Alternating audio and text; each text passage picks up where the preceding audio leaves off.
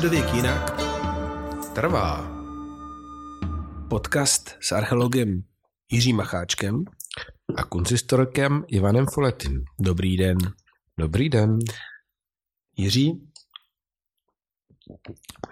co to pijeme za strašně zajímavý, šumivý, jak by se dalo říct až tokajovitý víno, prosím tě. No, je to, je to já taky jsem úplně překvapený. Má to fantastickou chuť. No, je to něco mimořádného. Já, když se dívám na tu lahev, je zde napsáno organické víno, to znamená něco hodně přírodního.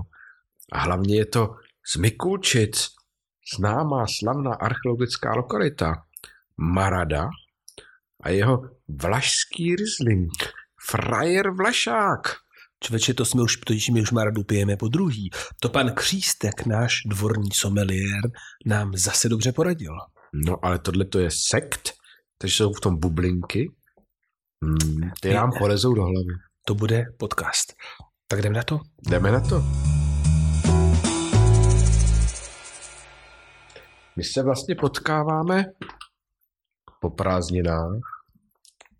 Rozjeli jsme se do různých koutů naší země i mimo naši zemi. Daleko za. I daleko za. A já ti musím říct, já jsem měl obrovský zážitek. Kde jsi byl, prosím tě? To bys neuhádl. No počkej, tak je... Zemi, kam se tak úplně běžně nejezdí. Ale zemi, která je z hlediska historie, archeologie, z hlediska dějin umění ráj. Tak to teď ale, jako už fakt nevím.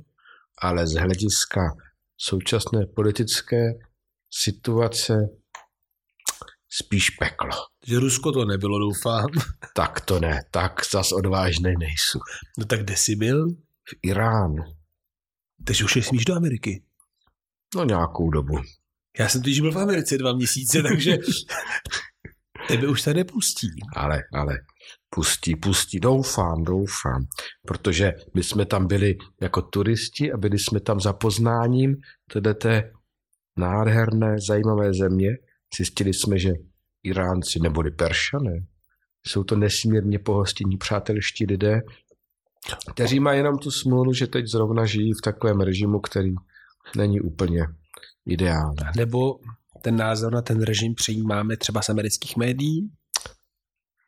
Těžko říct. O politice bych se raději nebavil. No. Za to by mě zajímalo něco o architektuře. Ale víš, že já perskou architekturu nedělám. No ale já nemluvím o perské architektuře. No, to Představ povídej. si, byl jsem v Isfahánu, jednom z nejdůležitějších a nejkrásnějších měst Persie. A? A tam jsem navštívil nikoli mešitu nebo nějaké pozůstatky sasánovské či perské starověké říše, ale křesťanský kostel. Představ si to. No a kdo ten křesťanský kostel spravoval? To byl arménský kostel. No tak to je jasný. Sídlo arménského metropolity v Isfahánu, slavná Vank Church, neboli kostel Vank. Hmm. A bylo to nádherné, bylo to ohromující. Uprostřed této islámské šítské země najednou vidět nádhernou církevní křesťanskou architekturu s nádhernou výmalbou, freskami, poměrně dobře rekonstruovanou a plnou návštěvníků, turistů, zjevně Peršanů, protože on tam skoro nikdo jiný nebyl než Iránci, že? Kteří se s velkým zájmem prohlíželi e, tyhle ty křesťanské památky. Pro ně neznáme. No tak to samozřejmě není tak nepochopitelné, protože Arménie byla po staletí součástí nebo satelitem Perské říše a arménské komunity, které byly tradičně spojené s kšeftem, samozřejmě mohly působit mimo historickou Arménii a taky to hojně dělali. Arménské kupce a tedy arménské kostely máme dokumentované od Indie přes Polsko a od uh, Silície až na sever. Prostě Arméni a jejich prostředky byly úplně všude. Je to tak, je to tak, určitě. A uh, oni uh, hra, sehrávali jako velmi významnou roli i i v tom uh, islámském světě. Ale co mě by právě zajímalo, co bych se o tebe chtěl dozvědět, mě to překvapilo, uh, jak vlastně ten arménský kostel byl vystaven, vybudován.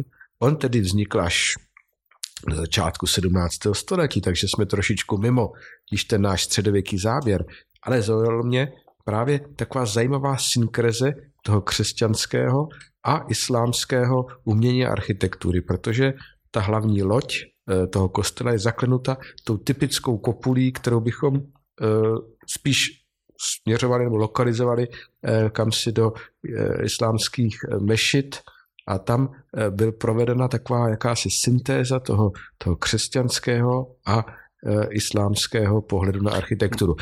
Kdy to vlastně vzniká? Máš nějakou představu, eh, kdy tato ta synkreze eh, křesťanské a islámské architektury eh, vlastně vzniká? Hele, to je strašně jako zajímavý, protože arménská architektura je sama o sobě jeden z divů světa.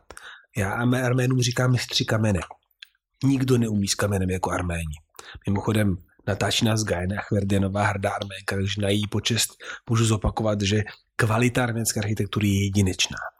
Ale to, co mi přijde jako vlastně na tom strašně silný, že ta arménská architektura se rodí v pozdní antice, v čtvrtém, pátém století, jako už v té době syntéza toho, co se dává v Sýrii a v Konstantinopoli.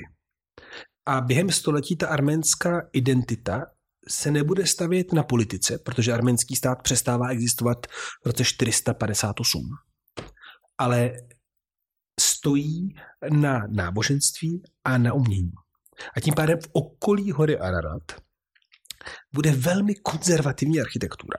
Kostel z kupolí, jak jsi to popisoval, úplně identitním prvkem toho, co je Arménie. Mimochodem, ten kostel bude vždycky popsaný arménskými texty, že text, prostor architektura a náboženství. No. Aby jsme ještě mohli říct ovšem, že ty Arméni jsou jedni z nejstarších křesťanů, no, jasně. Eh, které vůbec jsme schopni identifikovat a no, známe. Kdybychom si tady tady Gajany, tak bych řekl, že to vůbec je nejstarší, protože arménský příběh o křesťanství je, že úplně první křesťanský stát na světě je Arménie a říká se, že král Trdat se stal křesťanem už v roce 400, 300, pardon, 4 a prohlásil křesťanství státní náboženství tedy deset let před Konstantinem, ale jenom připomínám, že v římské říši je křesťanství státním náboženstvím až od roku 381. Takže strašně staré náboženství. Ale zpátky k té architektuře. Konzervativní identitní prvek, který se ale jako všechny zdánlivé konzervy mění.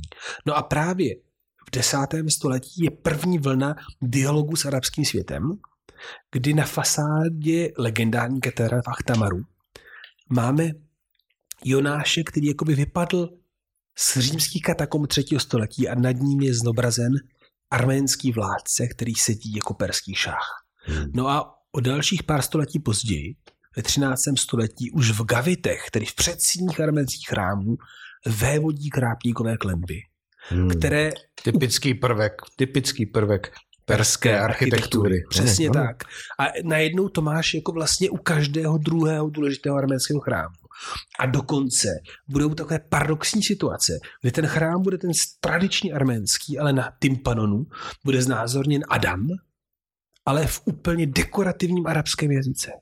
Takže Arménie je křižovatkou kultur, přes Arménii chodí všechny možné ekonomické stezky a z Arménie se dostávají zpátky ven a vytváří dialog mezi, já bych řekl, opravdu tradicí a inovací a ta inovace je perská. Hmm.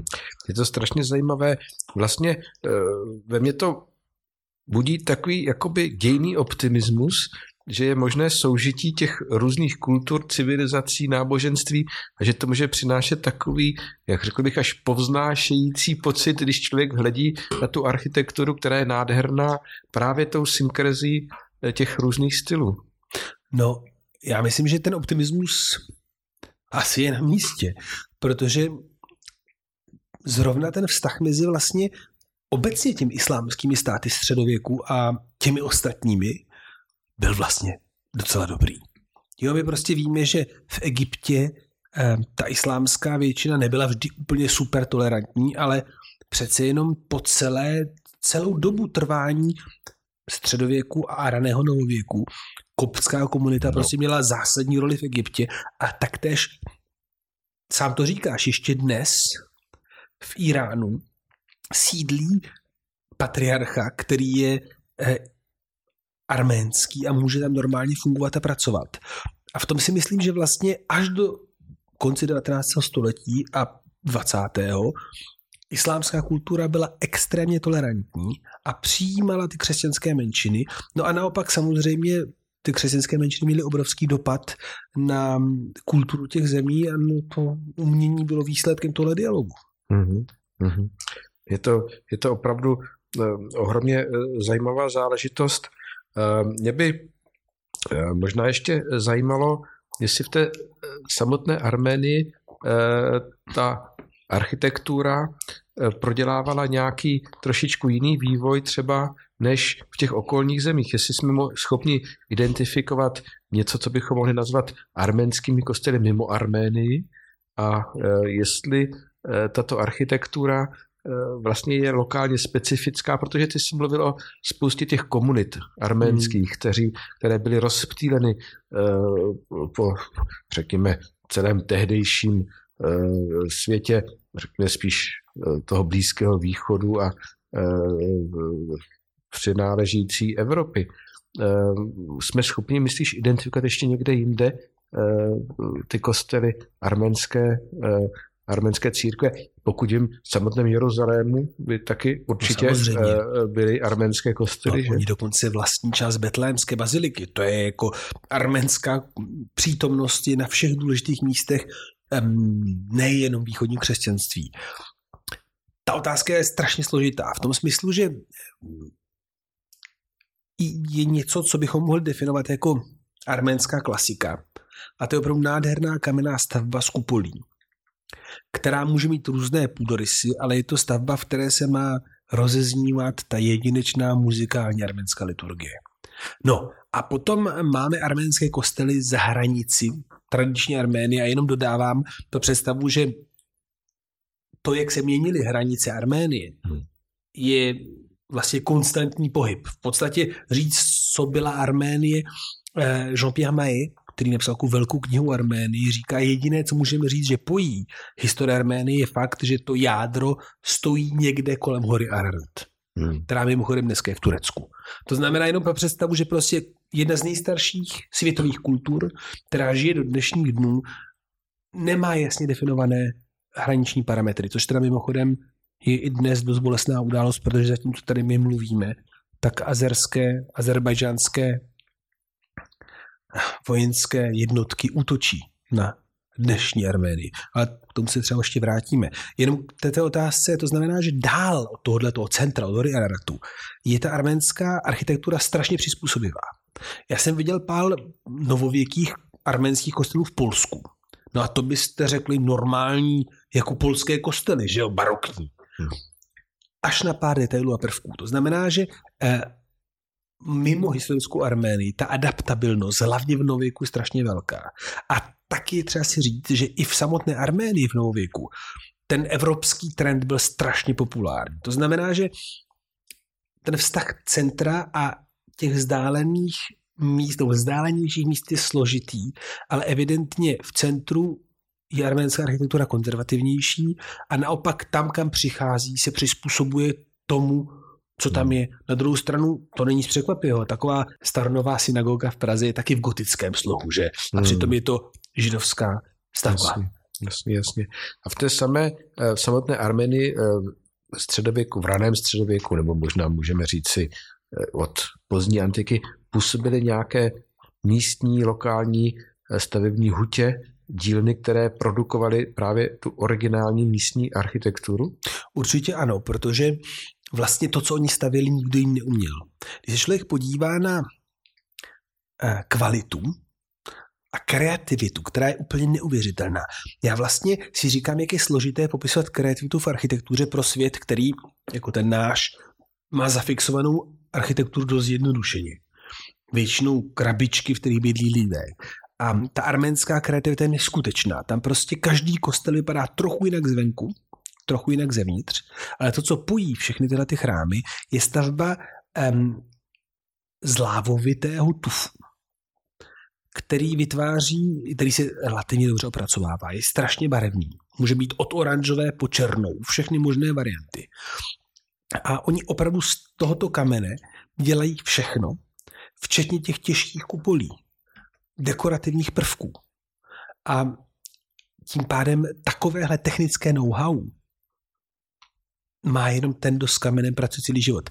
Eh, v tomhle smyslu je dobré si připomenout eh, Josipa Brodského, jedno z největších spisovatelů světových dějin 20. století, který ve své návštěvě Arménie píše o tom, že vztah Arménů ke kameni je něco, co pochopíte, až když si všimnete, že telegrafní dráty v Arménii stojí na kamenných pilířích. že pro Arména je jednodušší opracovat vysoký sloup z kamene, než aby tam dával dřevo. Neuvěřitelný. Ale jak to, že toho o té Armenii tolik víš? Jezdíváte tam? No, Arménie je jedna z mých takových srdečních záležitostí. Teďka aktuálně máme projekt, který se arménskému umění věnuje ve spolupráci s Univerzitou ve Friburgu ve Švýcarsku. A ano, naše výzkumné centrum tam tráví hodně času. A otázka kamene a materiálu arménského know-how je pro nás strašně silná i proto, že v Arménii jsou i paneláky z růžového kamene. Tam jedete a paneláky z 60. let, které vypadají úplně stejně jako v Praze a Moskvě, jsou stejné až na jeden detail, že jsou obalené růžovým kamenem. Já jsem si v Arménii poprvé v životě řekl, Hergot, on ten panelák může být hezký. Takže ty ses přesunul svým zájmem z Raveny, z Itálie do Arménie nyní? No, já jsem teďka nedávno napsal článek o ikonografii prázdného trůnu jako nástroj ortodoxy. Jenom prosím vás, prázdný trůn jako židle, na které je položená kniha. A tahle židle znamená Kristovu přítomnost. A přišel jsem na to, že tenhle ten typ máme dokumentovaný víceméně v té samé době v Jižní Itálii, v Římě, v Konstantinopoli a v Arménii, v městě Tallinn. A podle mě na to ukazuje, že svět, který mě zajímá, svět pozdní antiky, skoro nemá hranic. Že je to svět, který je tak propojený, jak si to ani nemůže představit. A nebo naopak, který je propojenější než ten náš. Hlavně proto, že v tomhle světě naše periferie jsou centra. A po hedvábné stezce je Arménie jedním z klíčových momentů a míst, kudy se vlastně člověk dostává do toho středozemního prostoru. Mě napadá, že to je obrovské štěstí, že eh, právě tyhle ty nádherné pozdně antické raně středové kostely zůstaly v Arménii zachovány.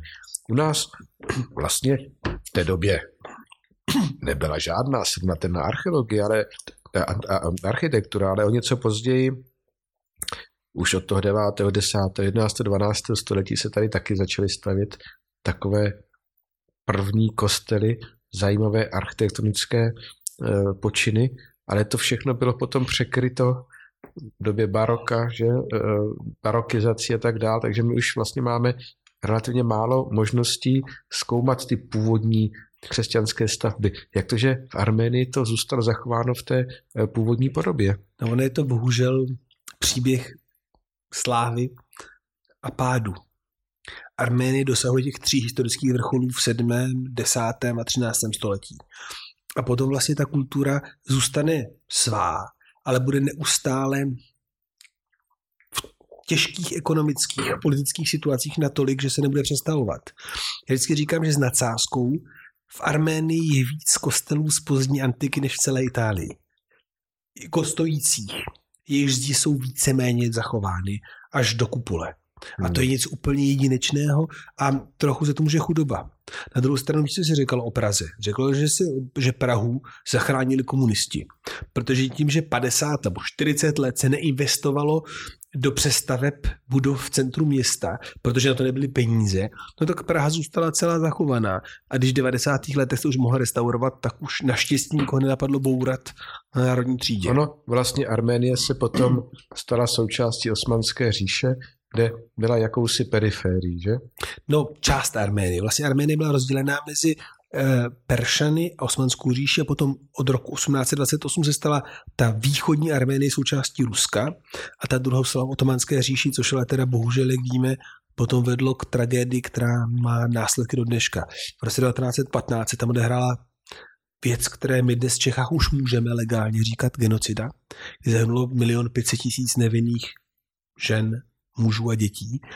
A bohužel ruku v ruce s tím šla destrukce památek. To znamená, že ve východním Turecku dnes se nachází obrovské množství arménských památek, které jsou těžce poškozené podle všeho i vojenskou technikou, což je jakoby nás vrací k té vlastně smutné současnosti. Protože arménská kultura je extrémně stará, silná a výjimečná, ale ze mnohých stran je ohrožována a zrovna dnes je ohrožována právě ze strany Azerbajdžánu válkou.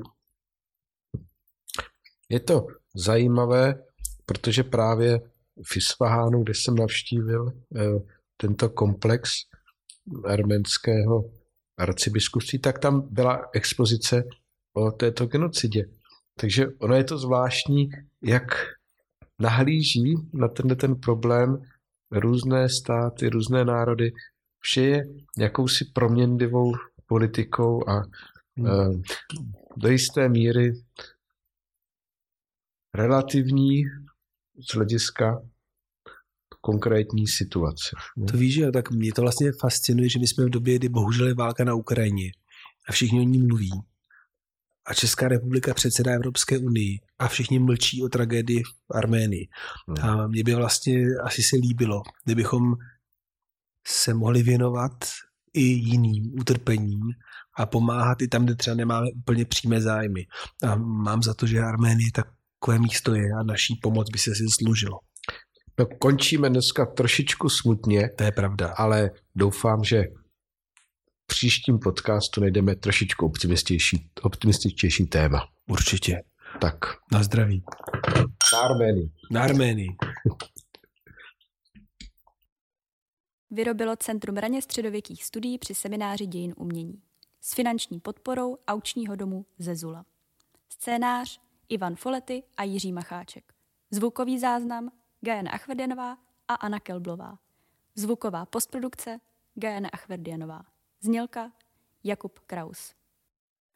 Podcast Středověk jinak trvá.